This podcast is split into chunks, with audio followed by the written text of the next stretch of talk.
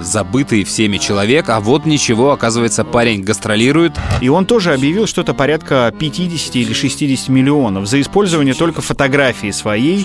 И, значит, начинается концерт, я достаю фотоаппарат, а в правой руке достаю плоскогубцы. И муж, знаешь, так к этому готовился и просил меня как-то его так представить, как будто, я не знаю, Металлика сейчас выйдет на сцену. Объясни мне, почему какой-то мудак, типа судья, должен все это перечеркнуть просто потому, что он не так увидел? В эту же гримерку привели человека, который, ну, просто один в один, я тебе фотографию пришлю, похож на Михаила Круга. У него по этому поводу, по поводу бороды, есть в узких кругах кличка «Дедушка Ау».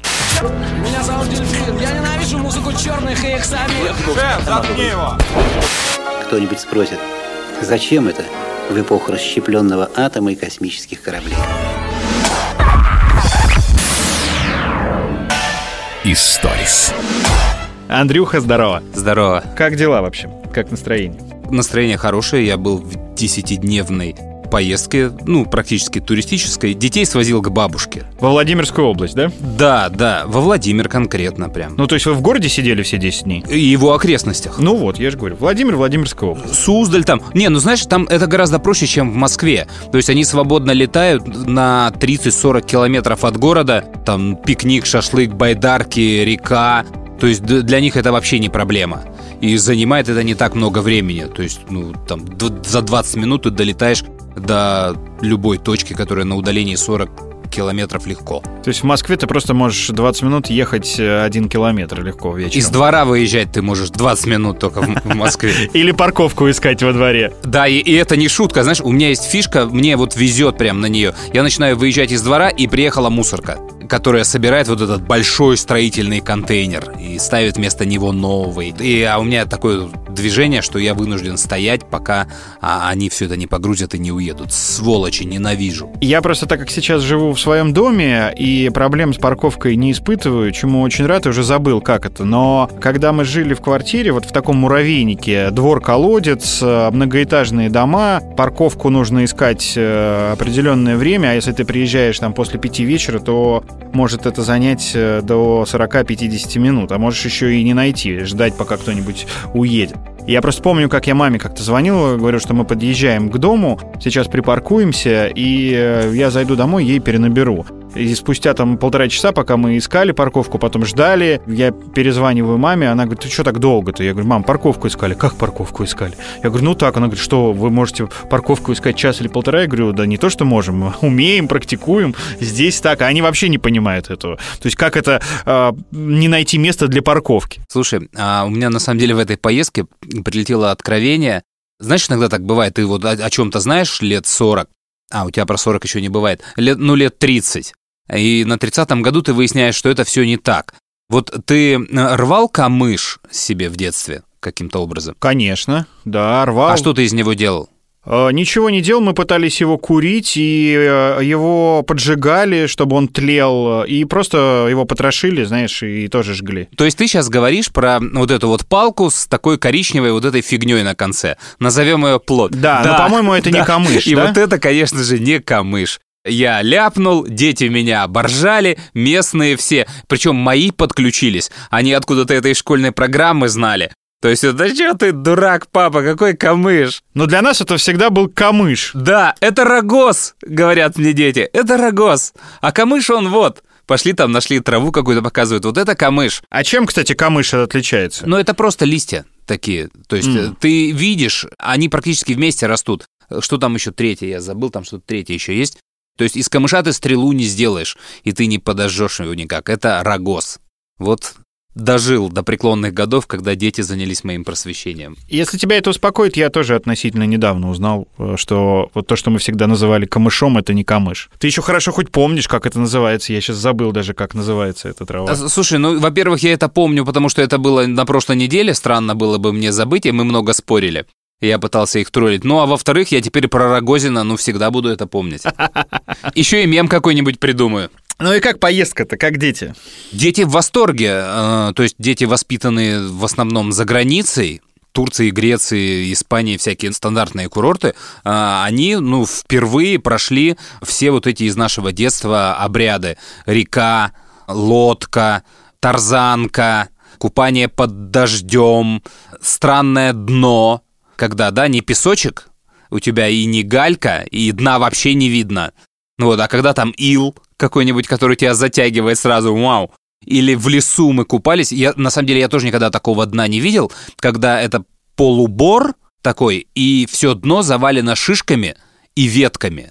Вот это очень странное было впечатление. Ты идешь по ковру из веток и шишек. А они первый раз были во Владимире вообще? Так, да. То есть мы заезжали к бабушкам там, да, вот квартира, вот сегодня праздник, вот сходили сегодня, поздравили там всех родственников, обошли, ну там дня два побыли и уехали. Ну, потому что возраст не тот был. То есть были в каком-то детском парке, карусели, вот они. А теперь это, ну, такой сознательный возраст. Там есть брат их, то есть еще дети. То есть они выросли до уровня компании. То есть когда толпой дети поехали, и как бы быстрее сорваться от родителей.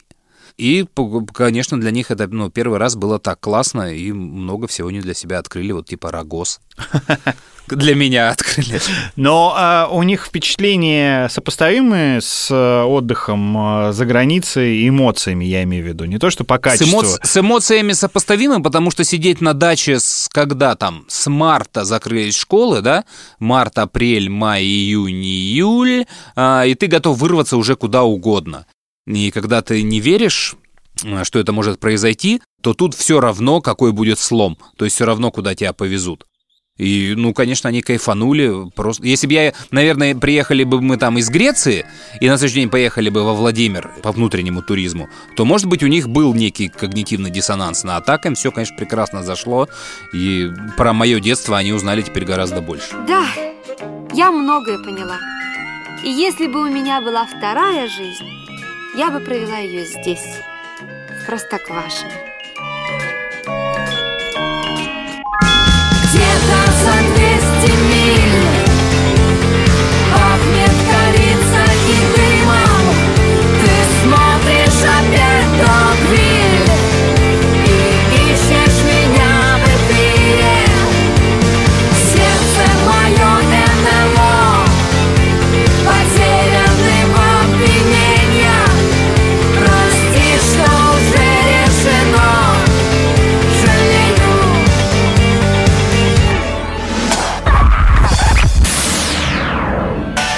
Историс. Я знаю, ты мне обещал историю рассказать. Я же тебе прислал фотографию. Мы ехали мимо Владимирского концертного зала, и я увидел объявление о концерте Кай Метова. То есть это того главного жупила, которого все время вспоминают, мол, забытый всеми человек. А вот ничего, оказывается, парень гастролирует и востребован, и, я думаю, очень хорошо себя чувствует. Ты здесь должен поставить какой-то музыкальный фрагмент для наших молодых слушателей, если они есть и не понимают, кто такой Кай Метов. Я знаю его одну песню, Position Number 2. Position Number 1. Отдыхаю сам. Мама моя очень его любила. Или еще у него там несколько песен есть. Я сейчас, может быть, тоже их знаю. Но у меня есть просто история, связанная с Кай Метовым. Буквально в прошлом году я работал на корабле. Было такое достаточно дорогое мероприятие. Это был день рождения девушки. Ну, как девушке, ей 40 лет было. И ее богатый муж устраивал ей праздник. Дорогой корабль, который пришвартован в Москве. Там дорогой ресторан, огромное количество артистов, и в том числе там выступал Кай Метов. А я все это дело вел. Я был так же удивлен, как и ты, что он еще жив и выступает. Она вот в 40 лет его страшная поклонница, она знает всю его биографию, все его песни, поэтому муж ей решил сделать такой сюрприз. И это был сюрприз. Никто, кроме мужа и меня, не знал, что он будет. И муж, знаешь, так к этому готовился и просил меня как-то его так... представить, как будто, я не знаю, Металлика сейчас выйдет на сцену. А у нас была с ним одна гримерка, приехал такой, знаешь, ну, достаточно в возрасте уже человек, ну, более-менее скромный, с каким-то своим администратором. Сразу поинтересовались у меня там технической стороной вопрос. Я говорю, а что вам нужно, там у вас группа или как? Они говорят, не-не, у нас все на флешке. Дали флешку, на которой, знаешь, вот у каждого, наверное, дома есть такая флешка.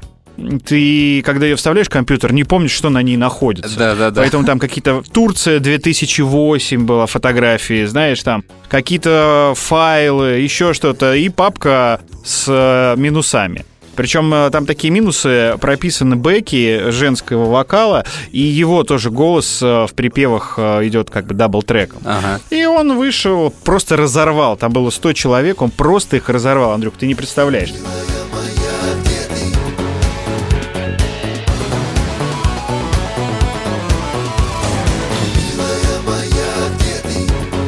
Я такой радости на лицах людей не видел там от группировки «Ленинград», от, я не знаю, Гарика Сукачева, от всех артистов, с которыми обычно работаешь на таких дорогих корпоративах. А тут выходит мужичок с микрофоном. Причем, я говорю, вам какой-то микрофон нужен особенный, там, может быть, настроить, может быть, у вас свой, там, гарнитура, еще что-то. Он говорит, да не, я могу и в караочный микрофон петь. Мне все равно. Зал весь пел, именинница в восторге. Чтоб ты понимал, после него... В эту же гримерку привели человека, который, ну, просто один в один, эти фотографии пришлю, похож на Михаила Круга. Владимирский централ, ветер северный, этапом истерик, но немерено. Это какой-то официальный двойник Круга, который снялся в фильме, который показывал Первый канал про Михаила Круга. Знаешь, когда я с ним сфотографировался и выложил в соцсеть, мне люди начали писать, это какого года фотография. Ага. И он также, похоже, очень пел. И его также тепло принимали. И потом я понял, что, в принципе, там без разницы, кто будет выступать. Угу. Потом была Суханкина, потом была, сейчас уже не вспомню, кто, ну, какая-то вот певица из серии «Натали», но только не «Натали», там с одной песней. И знаешь, такое ретро-ФМ. Привет, забытые люди. И вот народ радовался. При том, что гонорары у них там были, ну, какие-то относительно минимальные с точки зрения вот современных цен на больших артистов. Там, ну, из серии там 80 тысяч рублей, 100 тысяч рублей. По-моему, Суханкина только самая дорогая была 250 тысяч рублей.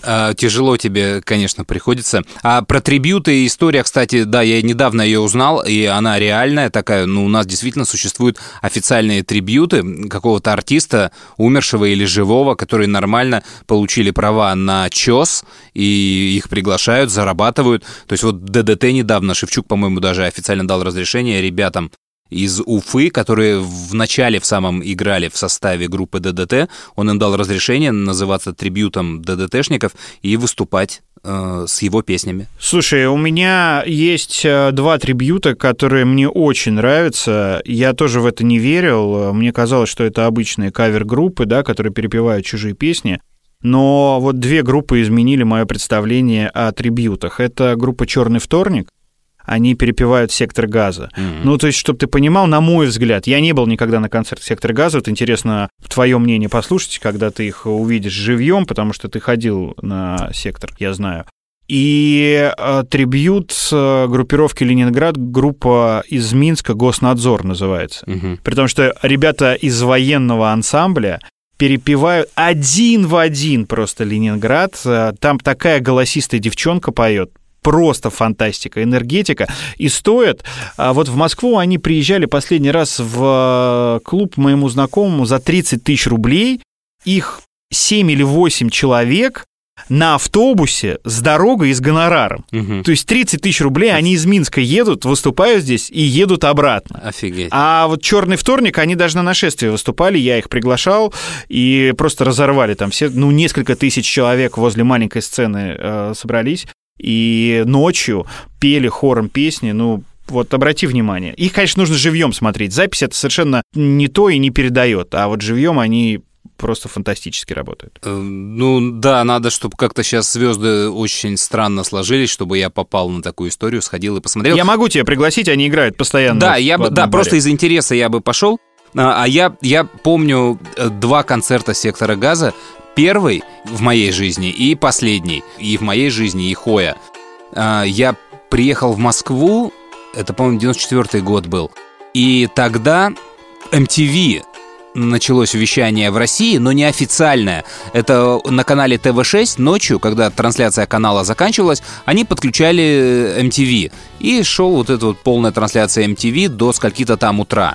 И вот там в промежутках стала появляться реклама группы «Сектор Газа» в горбушке концерта.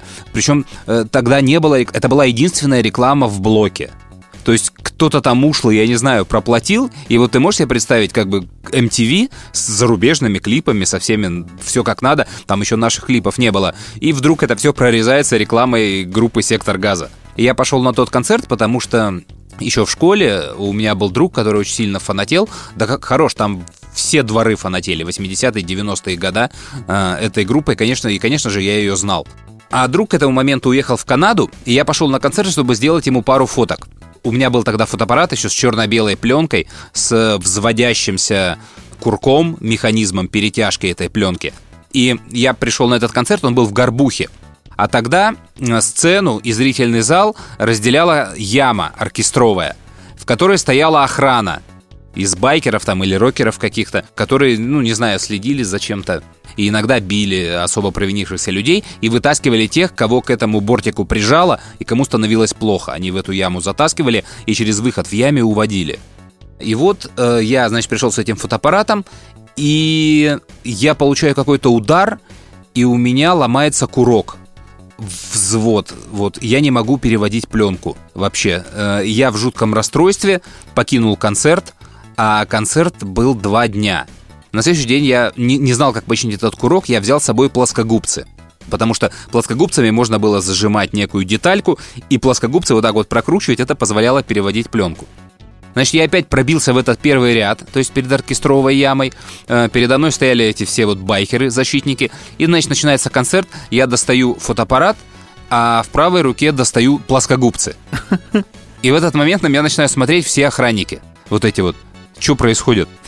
Чувак, ты что делаешь? И я им так прям... А уже музыка играет, уже громко. И я им как бы показываю... Они все вокруг меня собираются, и я им показываю. Вот фотоаппарат. Как бы вот плоскогубцы, я беру, смотрите, и вот так прокручиваю следующий кадр. Делаю фотку, и все нормально. И если бы были телефоны, я думаю, они бы все со мной сфотографировались. Ну, а так они как бы просто поржали, и дальше меня оберегали.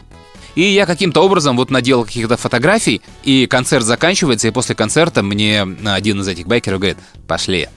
А они меня берут и проводят в гримерку к этому Хою, «Сектору Газа». Ничего себе. И я там делаю фотки. Они мне все подписывают автографы для моего друга в Канаде, вот этого Гело. Да, я фоткаю с Хоем. То есть прям полный фарш. Это мое первое посещение бэкстейджа было.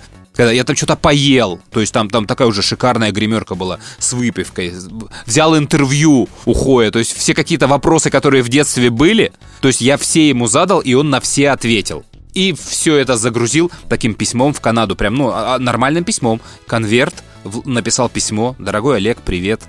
Пишет тебе твой друг Андрей». Вложил эти фотки, вложил все автографы. И вот отправил ему. И это было, ну, круто на тот момент. Оно дошло до него? Да, оно дошло. Он все получил, ответил. Я не знаю, сохранилось это или нет. А через 6 лет, 7 лет Олег из Канады прилетел работать сюда, в Москву. Мы сразу сняли квартиру где-то там. Сначала он снял в центре Москвы, потому что ему казалось это нормально. Я говорил, не надо снимать квартиру за 4000 евро. Он мне год не верил, потом мы пересняли квартиру где-то там подальше.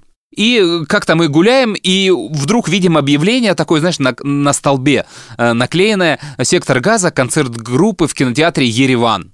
И мы говорим: слушай, давай приколимся, давай, слушай, ну сколько лет, давай вспомним, как это было. И мы пошли на этот концерт, посмотрели, прикольно. Концерт выглядел, знаешь, представь, такой кинотеатр. В кинотеатре, ну, такая полусцена, вот эта, на которой премьеры сейчас все происходят. Значит, на ней стоит клавишник, клавиши, соответственно, колонки и гитарист, который подключается куда-то к усилителю клавишника. Все. И третий — это Хой с микрофоном. Ну и вот он выходит, начинает барабанить концерт, публика в зале в восторге. Ну, мы послушали, прикололись, ушли, а через месяц он умер. И сейчас этот концерт известен в Ютубе как последний концерт группы «Сектор Газа». И мы недавно с Олегом смотрели его на Ютубе, и мы нашли себя там. Ничего себе. Камера так, она пролетает, но это очевидно, что мы. Там настолько не резко и темно, но мы только по одежде поняли, что это мы. Ну, причем Олега там реально видно, а я там людьми все-таки спрятан. Меня там вообще опознать невозможно. Слушай, раз уж мы вспомнили историю про Хоя и «Сектор Газа», я попробую позвонить Лёше Привалову, это сейчас директор Сергея Галанина. Это близкий друг Хоя и человек, который был одним из первых директоров группы «Сектора Газа». И он столько мне историй рассказывал про Хоя, про их дружбу, что я вот сейчас просто даже вспомнить не могу, но я постараюсь его попросить начитать нам что-нибудь и рассказать такое памятное. Потому что я точно помню, он выступал вместе с «Сектором Газа» на Красной площади, был такой концерт, он тоже в Ютьюбе есть. Они играли под фонограмму, и Лёша Привалов там просто стоит с гитарой и делает вид, что играет на сцене.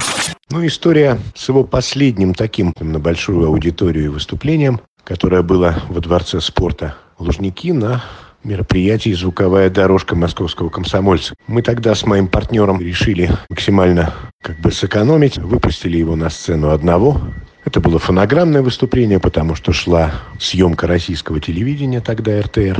Он был без музыкантов. Музыкантов мы не привезли из Воронежа. Это он и так был в Москве. То есть, грубо говоря, как говорится, вот в чем стоял, в том зашел на сцену и стал петь. Но до этого я решил обновить фонограммы, перегнать их на мини-диск. Тогда фонограммы запускались с мини-дисков в основном. И я поехал на дружественную радиостанцию к моему приятелю и сказал: слушай, у меня нет мини-диска, ты мог бы, вот тебе компакт, пожалуйста, перебрось мне вот этот трек и вот этот трек. Он сказал: хорошо, без проблем, жду. Видите, там мудрят технари.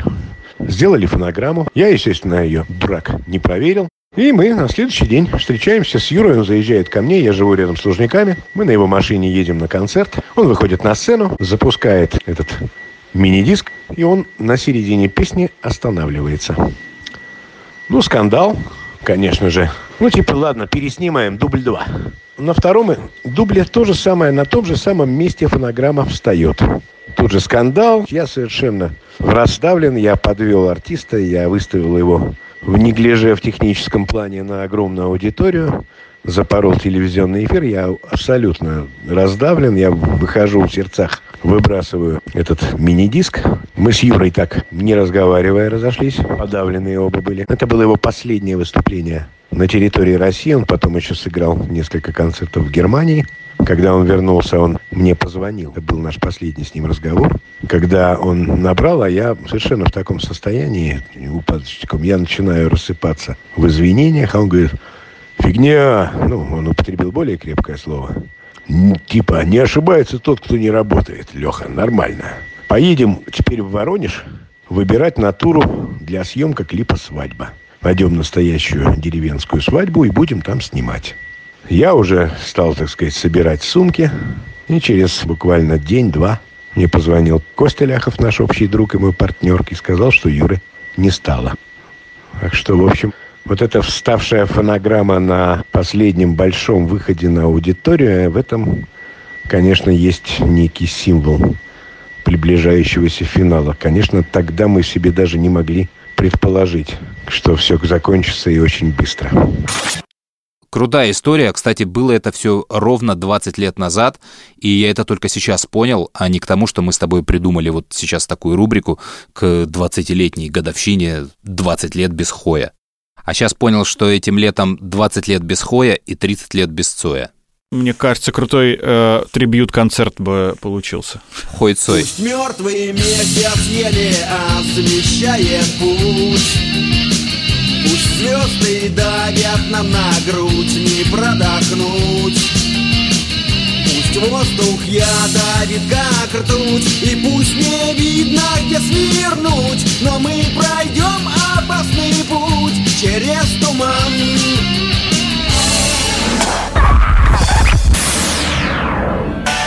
Историс. У нас там чуть раньше проскочила история про флешку, ты говоришь, когда вставляешь флешку незнакомую и удивляешься там папкам. Мы однажды на телеке делали некую программу, и нам все время нужна была оперативная распечатка. Ну, то есть что-то распечатать, фотографию или текст какой-то. Нам пробежать для этого нужно было несколько этажей. И в итоге мы настроились делать эту распечатку в комнате, которая была прямо напротив нашей студии, на этом же этаже, где сидели новостники «Россия-1», девчонки, которые такие всякие модельные, ставшие в будущем женами известных хоккеистов.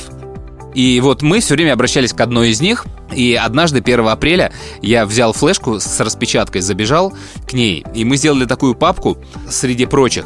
Написали папку с названием «Голая», ну, назовем Иванова. Фамилию «Голая Иванова», в скобках «фотки».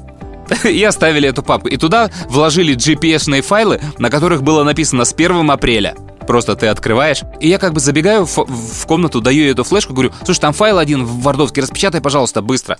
Она вставляет флешку, я там отбегаю в сторону, и она, конечно же, видит эту папку, голая Иванова, фотки. Ну, нифига себе, залезает в эту папку, открывает, ну и там все вот эти вот кадры с 1 апреля, с 1 апреля, с 1 апреля. Слушай, а вот про телек как раз, это вот мы делали профилактика, и ты видел, что на канале «Москва-24» появилась передача «Историс»? Нет, не видел. Не видел? Мне прислали, ребята говорят, это вы делаете? Она совсем, конечно, не похожа на нас. Там люди просто воруют сторис знаменитостей и как-то их обыгрывают. То есть такая подача новостей. Просто комментируют сторис в Инстаграм, да? Да. Но название, конечно, они у нас увели. Не то чтобы оно какое-то очень креативное, но в Москве-24-то это не впервой делать, потому что ты же помнишь вот проект «Профилактика», который мы с тобой начинали и про который мы, наверное, когда-нибудь расскажем, потому что там было и знаменитое участие Маклауда, и крутая для тебя история с Игорем Растеряевым. В общем, через какое-то время, после того, когда эта профилактика на России-1 закрылась, Москва-24, вообще не переживая, взяла просто название, тоже назвала проект «Профилактика», и просто позвали несколько КВНщиков, и сделали тоже такое юмористическое обзорное шоу по текущим новостям с классным названием «Профилактика». А я помню, когда эта программа только придумывалась, и нужно было название придумать, и именно Андрюха придумал, да, именно ты придумал это название, я помню это на собрании. И тебе даже тогда руководитель канала, это была «Россия-2», да? Тогда это, да, то, что вот шестая кнопка «Россия-2», они тогда назывались, точно. Да-да-да. В общем, «Россия-2», он тогда подарил тебе то ли бутылку шампанского, я не помню, то ли бутылку коньяка какого-то дорогого. Шампанского. Коньяка или виски? Вискаря. Там же история интереснее была, да? То есть позвонили Маклауду, сказали: Вова, надо сделать некую программу, которая в тот момент уже не работала нигде. Вова позвонил тебе, ты позвонил мне. Но на первую встречу выходили без меня. И ко второй встрече вам нужно было придумать название. И Вова ничего не придумал, и за 5 минут там, до похода уже на эту встречу он распечатал словарь на букву «А». И ты мне просто про это рассказал, и а у меня как-то еще со времен радио было вот это название в голове «Профилактика». И я говорю: слушай, допиши там «Профилактика». И ты ручкой дописал туда «Профилактика» в конце. И когда этот начальник Игорь Шестаков, вот он так скептически рассматривает вот эти предложения на букву «А». Решение принял не Шестаков, а Медников. Медников даже, Мы сидели у него в кабинете, он курил еще в кабинете, только ему можно было там курить. Да-да-да. И он сказал: вот это название отличное, мне нравится, берем, делаем, все, поехали. Да-да-да, но он еще смотрел так, и понял, что может сейчас их избить, охрану вызвать за вот эти вот шутки на букву «А». И тут он же мог не долистать до этого последнего листочка, да? И тут вдруг он его убирает, видит вот эта ручка написано и говорит: да, так, вот это классно, так, кто это придумал? Открывает вот эту знаменитую комнату, которая как супермаркет алкогольный, да, выглядит, где стоят все подарочные бутылки. Берет оттуда вискарь, да, и подарил его мне. Эти истории достойны отдельной программы, обязательно как-нибудь расскажем. Это интересный опыт. Да, потому что в сентябре 10 лет. Всем этим событиям. Да, ровно 2010 год. Просто нам завещана от Бога русская дорога, русская дорога, русская дорога.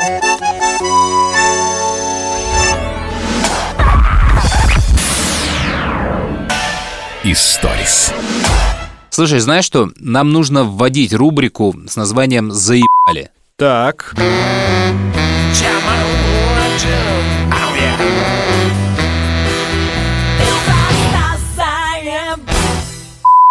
Объясни механизм. То есть по названию я приблизительно понимаю, о чем идет речь, но все-таки. Я поймал себя на мысли, что у меня к каждой нашей встрече есть ряд каких-то событий или людей, которые реально достали уже, невозможно. Вот, например, этот пухляж из клипа «Уна» Little Big. Да.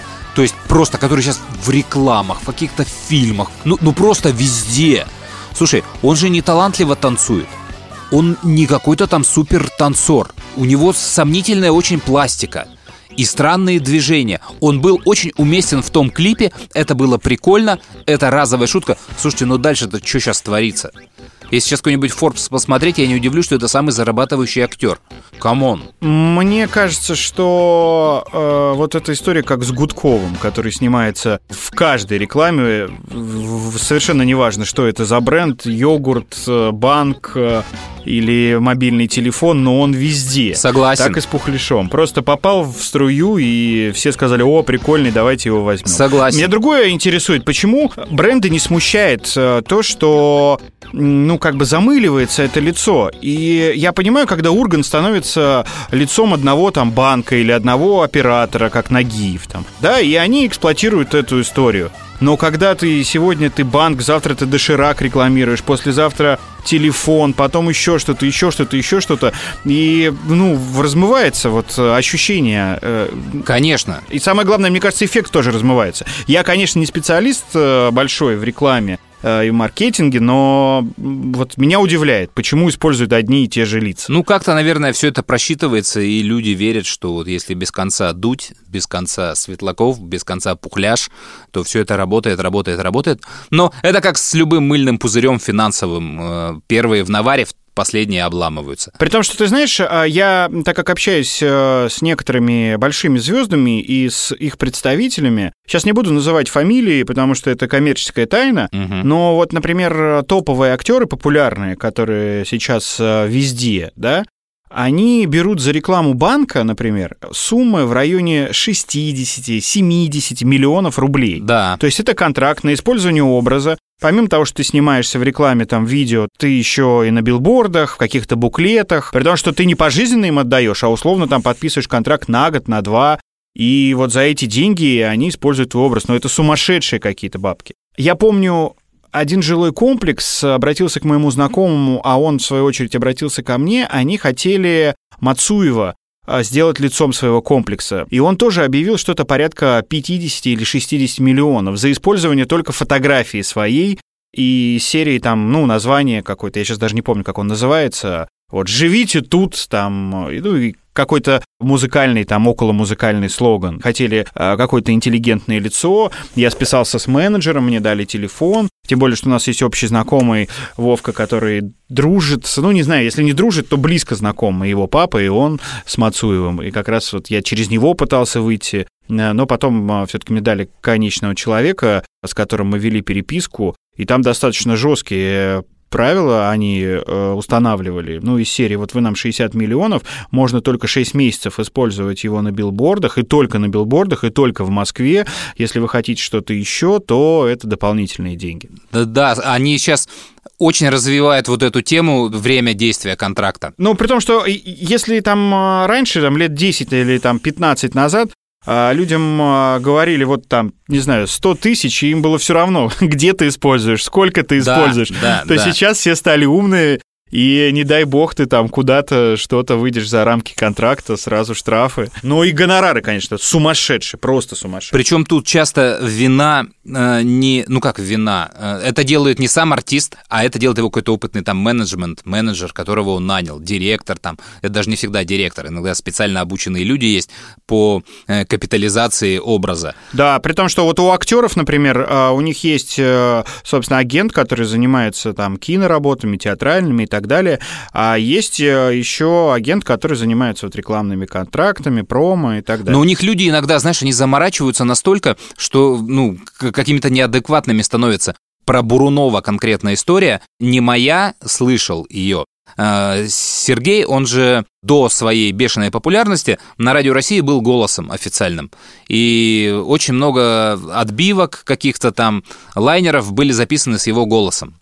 Потом он стал популярным, на это дело забил, у нас уже другие голоса. Но недавно нам позвонил его директор, который услышал, узнал каким-то образом, что вот до сих пор есть лайнеры, записанные его голосами, и как бы попросил оплатить всю эту историю и показать, на каких основаниях это все сейчас у нас в эфирах и звучит. А вот с точки зрения юридической, он же, наверное, подписывал какой-то договор, когда работал. С точки зрения юридической, менеджер, конечно, пошел нахуй, и он мог бы узнать у Сергея сначала, как обстоят дела, если он это узнал, и Сергей сказал, что ок, ну, это странно.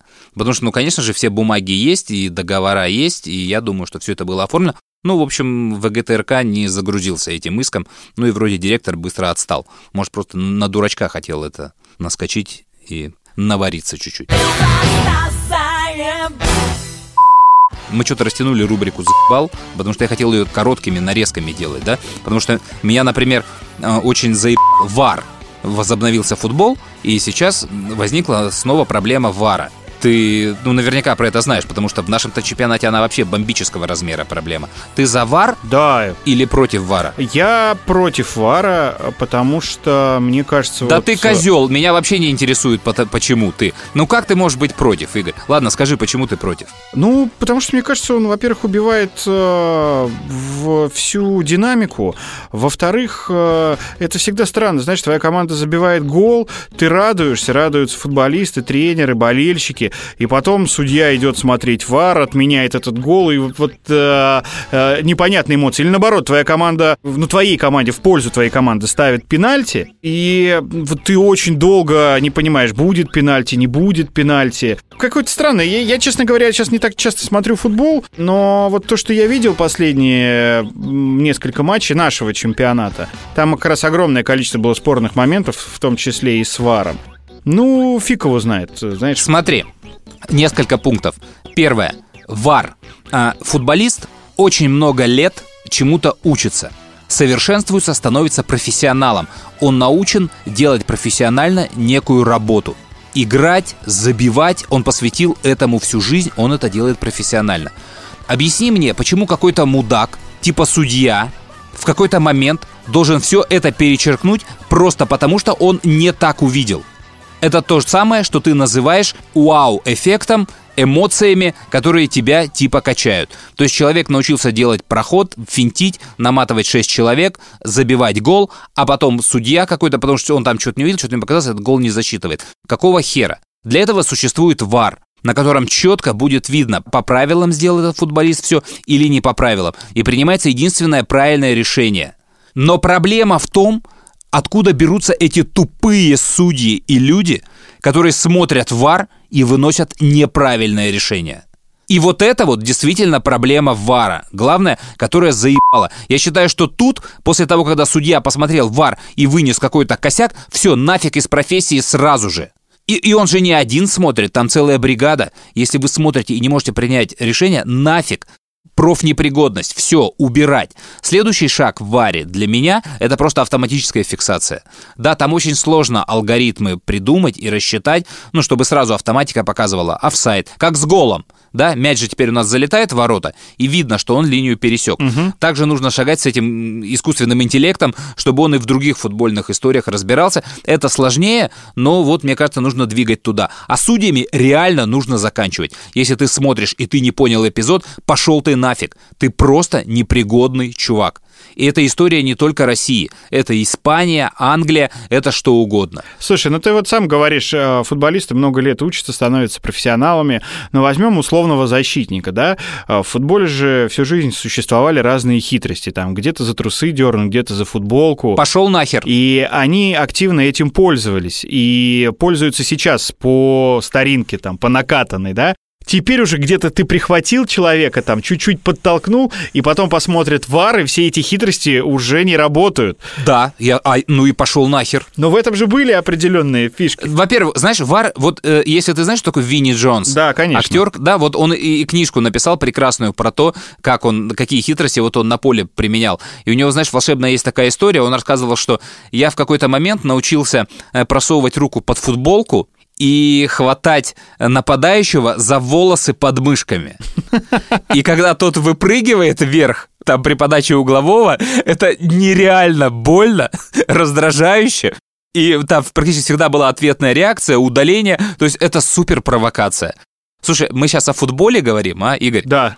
Это смешно, это прикольно, это какой это футбол, какое это отношение имеет к футболу. ВАР-то это вряд ли увидит, такой. Не, сейчас увидит, там столько камер, всю жизнь играли так, и теперь, знаешь, футболисты как под микроскопом. Не дай бог где-то что-то как-то там... Да, я согласен с тобой, когда бесячая симуляция, в штрафной особенно, когда человек падает или корчится, когда до него даже не дотронулись, это да. Но все равно есть какие-то мелочи в футболе, без которых футбол, мне кажется, не может быть футболом. И, конечно, сейчас всем нужно перестраиваться и вести себя как-то по-другому. Ты обратил внимание, ну, конечно, ты обратил на это внимание, давно вот люди стали ладошками рот прикрывать, когда разговаривают друг с другом, с соперником, да, даже тренеры, когда на тренерской скамейке сидят, они тоже рот прикрывают. Сейчас легче, конечно, все в масках сидят, и прикрывать не нужно. Но, тем не менее, это странно. Вот в какой-то момент я обратил на это внимание, раньше такого не было. Да-да-да, это и есть. Раньше читали все по губам, и нормально было. Никто не переживал. А сейчас все, пожалуйста, ладошечкой прикрыл, что-то там нецензурное сказал. Все меняется, растет, технология развивается. Ну, в общем, я ВАР люблю, но действительно за***ли вот эти судьи, которые смотрят в книгу, а видят фигу. Я это иначе как саботаж против этой системы не могу расценить.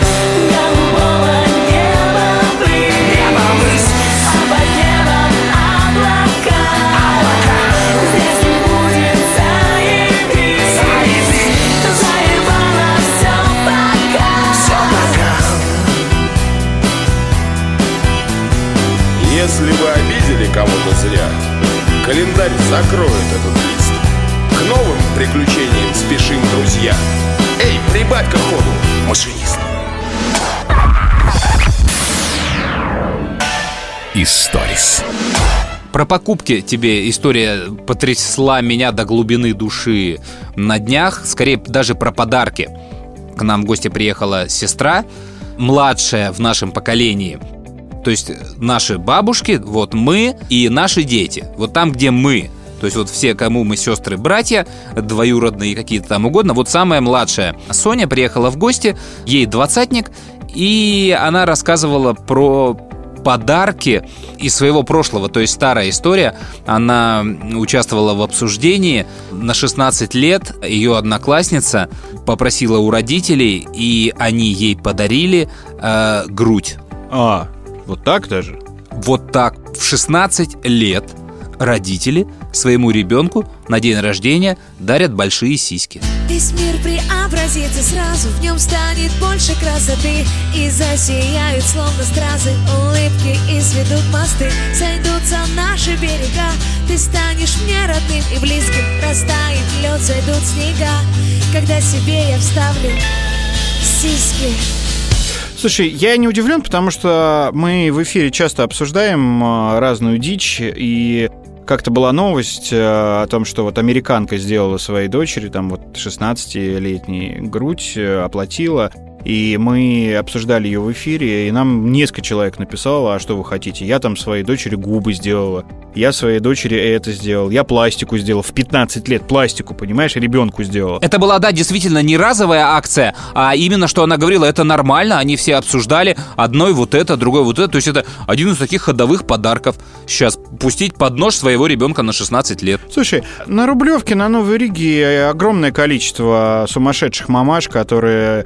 просто латают своих детей как хотят. Ну, в основном девочек, естественно.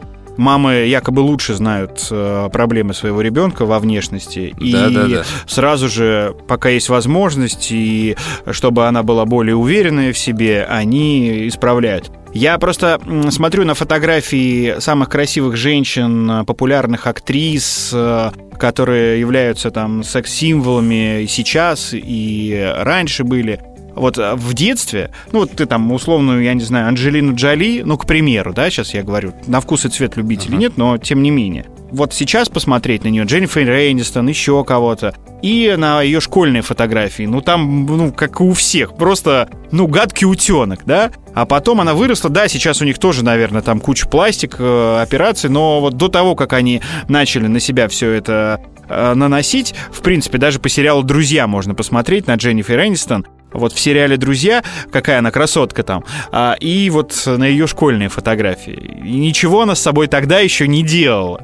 Потом с возрастом, да. С Анджелиной Джоли ты плохой привел пример, потому что она себе груди как раз удалила, чтобы избежать раковых заболеваний. Бывает и так. Нет, я сейчас говорю даже не про грудь. Я говорю о том, что вот ты посмотри на свою школьную фотографию. Вряд ли ты себе там понравишься и назовешь себя там красавцем, или твоя жена тебе скажет, ой, какой ты красивый мальчик был. Ну, там, в 10-м, в 11-м классе, вот так. Люди так быстро меняются, и чем, мне кажется, взрослее становятся, тем они становятся симпатичнее. То есть там такой период, когда ты маленький ребенок, вот еще, да, все дети красивые.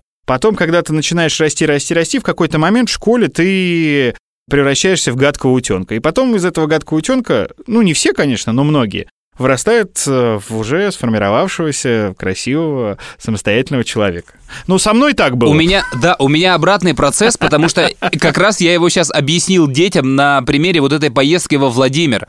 У меня в детстве были 8 кубиков, я был нереально спортивный человек, потому что все детство оно проходило вот так. Ты вышел утром из дома, поиграл в футбол, пошел на озеро, там поплавал, потом пошел на другое озеро, там тоже поплавал, вернулся во двор, поиграл опять в футбол, потом сел на велосипед, поехал на рыбалку, вернулся. То есть вот это постоянная физкультура, которая сейчас полностью исключена. Мы ищем фитнес-клуб, мы ищем время, чтобы заняться спортом. Кто-то успешнее, кто-то не успешнее. Но в любом случае это несколько часов в день, которые тебе нужно еще найти. А в детстве это было постоянно. И вот детям я сейчас во Владимире показал, как это. Не про вес говорю, я про внешность. А сейчас у меня не кубики, а сейчас у меня выросли сиськи за время этого карантина. У меня тоже живот и сиськи. Я поэтому сейчас опять на своей этой хитрой диете. Но я понял, да, о чем ты говоришь, и ну, я, да, с тобой согласен.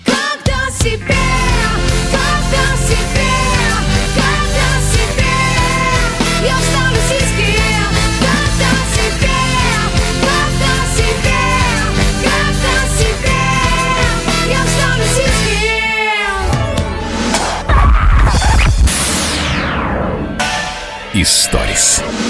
Слушай, про рокеров мы тут Гарика пропесочили как-то за его политическую позицию. А тут прилетело, откуда вообще не ждал. Дима Ревякин, человек, не особо замеченный в каких-то там высказываниях и политических позициях, вдруг написал новое стихотворение. Я тебе его сейчас прочитаю целиком. «Железный Феликс, красный инквизитор, вернется на гранитный постамент. Зрачки стальные, ревность немезиды, гвоздикой алой рдеет позумент.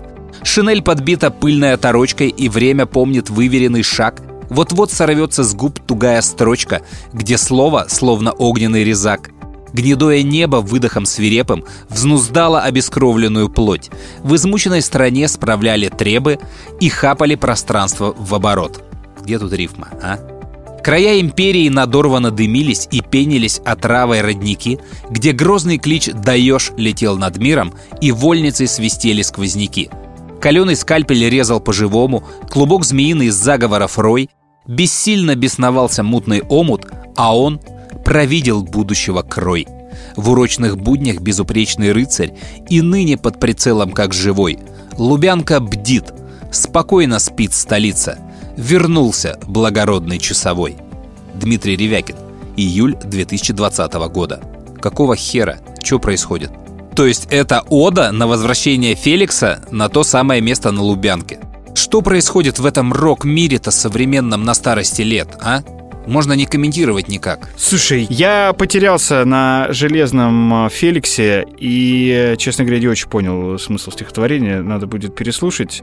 Просто у меня с Ревякиным относительно недавно, может быть, год назад, случился, ну, не конфликт, но такая ситуация для него, наверное, неприятная. История в следующем. Он очень не любит давать интервью. Ну, я так понимаю. Мне так кажется, я сделал такие выводы. И, в принципе, ходить по интервью. Он любит заниматься музыкой, заниматься творчеством, любит природу, любит, собственно, место, где живет. И вот каждый его приход на радио, он такой прям вымученный. Так как им сейчас занимается сын, насколько я понимаю, менеджментом, то сын пытается сделать такой современный подход к группе, пресс-конференции, интервью, выходит альбом, клип, нужно обязательно туда сходить, сюда и так далее, что его выбешивает. И вот он приходит к нам на очередное интервью, и прям вот сразу же, знаешь, вот с первых минут, еще даже не в эфире, мы понимаем, что он не хочет, и он нам говорит: «Меня сын заставил, и вообще не понимаю, что я тут делаю». А он в этот момент сбрил бороду. А я его без бороды вот к тому моменту не видел еще никогда. И ему так идет, мне кажется, да? И он совершенно другой человек, вот без бороды. У него по этому поводу, по поводу бороды, есть в узких кругах кличка «Дедушка Ау». И я, естественно, там один из первых вопросов задаю ему про бороду. И он сразу же выходит из себя и говорит: «Я что, сюда пришел про бороду говорить?» «Я буйный, страшный господин Ау. Нет, ужаснее, упрямее меня никого. Я бросаю детей в котел и заставляю их кипеть и бурлить. А причем вопрос был достаточно корректный. Я говорю, там, Дмитрий, у вас такие кардинальные изменения во внешности, с чем это связано? Там, по-моему, была какая-то история достаточно трагическая, почему он сбрил бороду. Но к тому моменту я не знал. Кто-то умер у него из близких людей, и он решил вот таким образом отреагировать на эту ситуацию, если я все правильно понял. Могу ошибаться, поэтому поклонники группы «Калинов мост» и лично Дмитрия Ревякина сразу меня простите, если вы более осведомлены в этом вопросе. Ну, все, мы поговорили, такое натянутое интервью сложное было, но, тем не менее, интересно, потому что, ну, человек талантище, что уж тут говорить. Легенда русского рока. Проходит какое-то время, там, буквально там, 2 или 3 месяца, еще один повод, то ли нашествие, то ли выступление на каком-то другом фестивале. И его опять приводят, именно приводят, он не хотел к нам в эфир, опять в утреннее шоу. И у него уже борода отросла. И черт меня дернул опять спросить что-то про бороду, про его вот внешний вид. И он чуть не встал и не ушел. То есть он говорит, я что сюда пришел второй раз про бороду говорить? Вы издеваетесь надо мной? Я на ваши вопросы, показывают на меня, отвечать не буду. Что-то ты мне сегодня совсем не нравишься. Борода не чесана, не умыт и вообще весь помятый какой-то. А ты думаешь, лучше, что ли? Я? А кто же еще?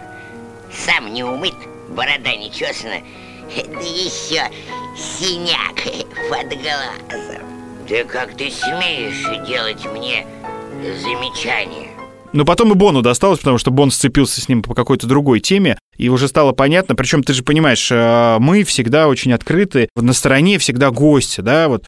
То, о чем ему интересно говорить, мы всегда поддерживаем. Да. Вопросы мы заранее некоторые обсуждаем. На какие темы хотите говорить, на какие не хотите говорить. Но есть гости, вот это тот случай, который сказал, мне все равно. Ну, все равно, значит, можно на все темы говорить. Ну, в рамках разумного, естественно. И я вот опять про эту бороду, ага. И теперь я вот с ужасом жду, знаешь, когда в письме увижу, что наш гость Дмитрий Ревякин, потому что я боюсь что-нибудь ляпнуть или боюсь вот сразу негативного отношения к себе, если он, конечно, меня помнит. Я думаю, он столько интервью дает, что мог меня и забыть. Но есть какая-то вот у него ко мне такая негативная реакция. Твои болевые точки, твои на показ места.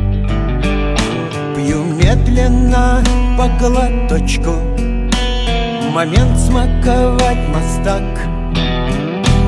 Искрит оголенный провод, шлифует мозги сквозняк. Кружит кровожадный овод, ждет знак. Я сейчас от Ревякина, человека, не любящего давать интервью, перейду на другого человека, тоже не любящего давать интервью. В финале это будет уместно. И это наш, конечно, большой с тобой факап, потому что сейчас же отмечается 40-летие Олимпиады в Москве. И, конечно же, мы должны были с тобой Дельфина расспросить про его клип «Весна». Мы обязательно встретимся, слышишь меня? Прости. Но мы с тобой этого сделать не успели, и человек дал блестящее интервью по этому поводу порталу Sports.ru. Кто хочет, может почитать. И это вот то, что я очень люблю в «Дельфине». Ты же помнишь эти кадры, да, с закрытия Олимпиады? Да, с улетающей мишкой, который он положил на трек «Весна», текст которого не имеет никакого отношения ни к Олимпиаде, ни к лету, он называется «Весна». Ни кадры там по смыслу не подобраны вообще никак. Он просто эмоционально доставал вот эти вот кадры. И это для меня вышаг работы, когда там смысла нет, а просто эмоциональное совпадение видеоряда и нерва песни. Это нереально круто. Очень круто, я всем советую почитать это интервью. Я его читал, и что меня удивило, обычно на таких порталах подобные интервью, да, когда появляется кто-то, не имеющий отношения к спорту, да, вызывает только негатив. Но тут я почитал комментарии, ну, по крайней мере, самые популярные комментарии, и там все с уважением и к Андрею, и к клипу, и к самому интервью. Вот все-таки есть в нем какая-то магия, которая заставляет даже людей, далеких от музыки или там людей, далеких от его творчества, но тем не менее знающих его, с уважением к нему относиться. Да, и интервью получилось хорошее. А я еще про концерты вспомнил. Как-то был концерт в Горбухе на 1 декабря. А 1 декабря тогда как раз набрало обороты как день борьбы со СПИДом. И поэтому все вот эти вот выступления, я не помню, переводились ли там деньги за концерт в фонд, была ли там еще какая-то подоплека, но каждый из музыкантов должен был некую речь произнести о том, как это правильно, о том, как это необходимо все, что спит вокруг нас, там предохраняйтесь и все такое. Ну, а ты помнишь, да, насколько Дельфин лаконичен, что в интервью, что на концертах. Даже все вот эти объявления его песен, да? «Весна». «Тебя». Да. «Собака». Все, и просто песня. Ну и тут он, знаешь, отрабатывает свой сет, все, пока, уходит, идет за сцену, и, видимо, из-за сцены ему продюсеры показывают: «Эй, речь, ты как бы речь не сказал». Он такой: «А, да, окей, сейчас все сделаем». Возвращается, на полпути разворачивается, подходит к микрофону, смотрит в зал, говорит: «И да, пользуйтесь гондонами». И уходит. Да-да-да, я помню эту историю. Пока. Вот. Поэтому, в принципе, достойная фраза, наверное, сегодня для финала. А еще у него есть отличная фраза, которая была где-то даже на альбоме, по-моему. Сейчас она просто как нельзя кстати, ну, в смысле, актуальна, да, и за это, наверное, его бы сейчас казнили защитники прав темнокожих, потому что то ли в Риге на концерте он сказал: «Я ненавижу музыку черных и их самих». Ой-ой-ой. И потом вот эту фразу использовали на нескольких альбомах его. Ну, вот таких пиратских. Но я эту фразу точно помню. Подожди, насколько я знаю, это было не на концерте. Это просто сэмпл, который он записал для альбома Bad Balance, «Налетчики Bad B», 94 год. Позже они его повторили на каком-то другом альбоме, в какой-то сборник вставили, но изначально это вот сэмпл из альбома «Налетчики Bad B», специально записанный в студии. Меня зовут Дельфин, я ненавижу музыку черных и их самих. Но там проблема, вот о которой ты говоришь, у Дельфина, она не в том сэмпле, которая может его догнать. Помнишь же у него в период мальчишника песню «Секс-контроль»? Да, конечно. Начало 90-х. И вот по ее поводу он высказался плохо в 97-м, в «Акулах пера». И если бы мы были в Америке, то сейчас бы ему прилетело. Я ничего не имею против черных. Единственное, что мне не нравится, это отношения между, допустим, белой девушкой и черным парнем и наоборот. Просто по прогнозам ученых, там, через несколько столетий, допустим, все расы смешаются, мы будем выглядеть с синей кожей, с желтыми глазами, все одинаковые. Зачем это надо? Тем более, каждая культура ценна по-своему. Зачем это смешивать? Вот такая вот штука. Любопытно было бы, конечно, сейчас спросить его вот про эти слова. Нынче этот шейминг набирает какие-то дикие обороты, и у нас, ну, не по расизму пока, там, по абьюзу, журналисты, что, где, когда. Блин, если он до музыки доберется, мне кажется, это вообще будет такой взрыв. Да. Ну, давай, ладно, не этой фразой закончим Дельфина, а все-таки более классической: «Пользуйтесь гондонами». Всем пока. Пока. Ну и до следующей встречи. Берегите себя. Слушай, анекдот. Едут поляк, немец и русский в Хогвартс в экспрессе. Мы обязательно встретимся, слышишь меня? Прости. Там, куда я ухожу, весна.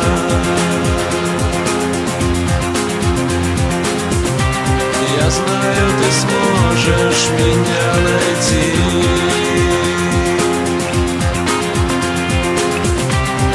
Не оставайся одна. Они решили посадить вместе с детьми лес Победы.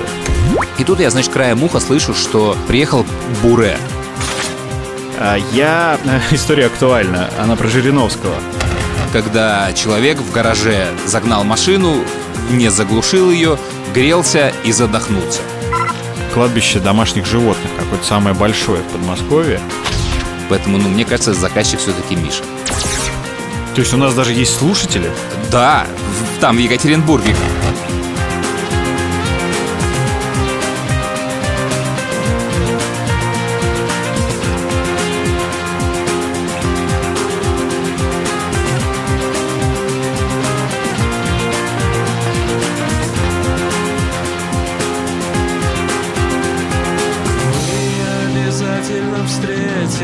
Слышишь меня?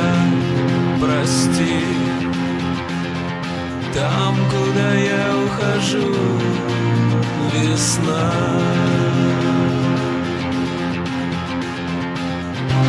Я знаю, ты сможешь меня найти.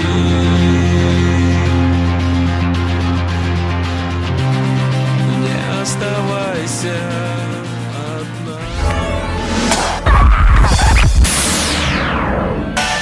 Историс.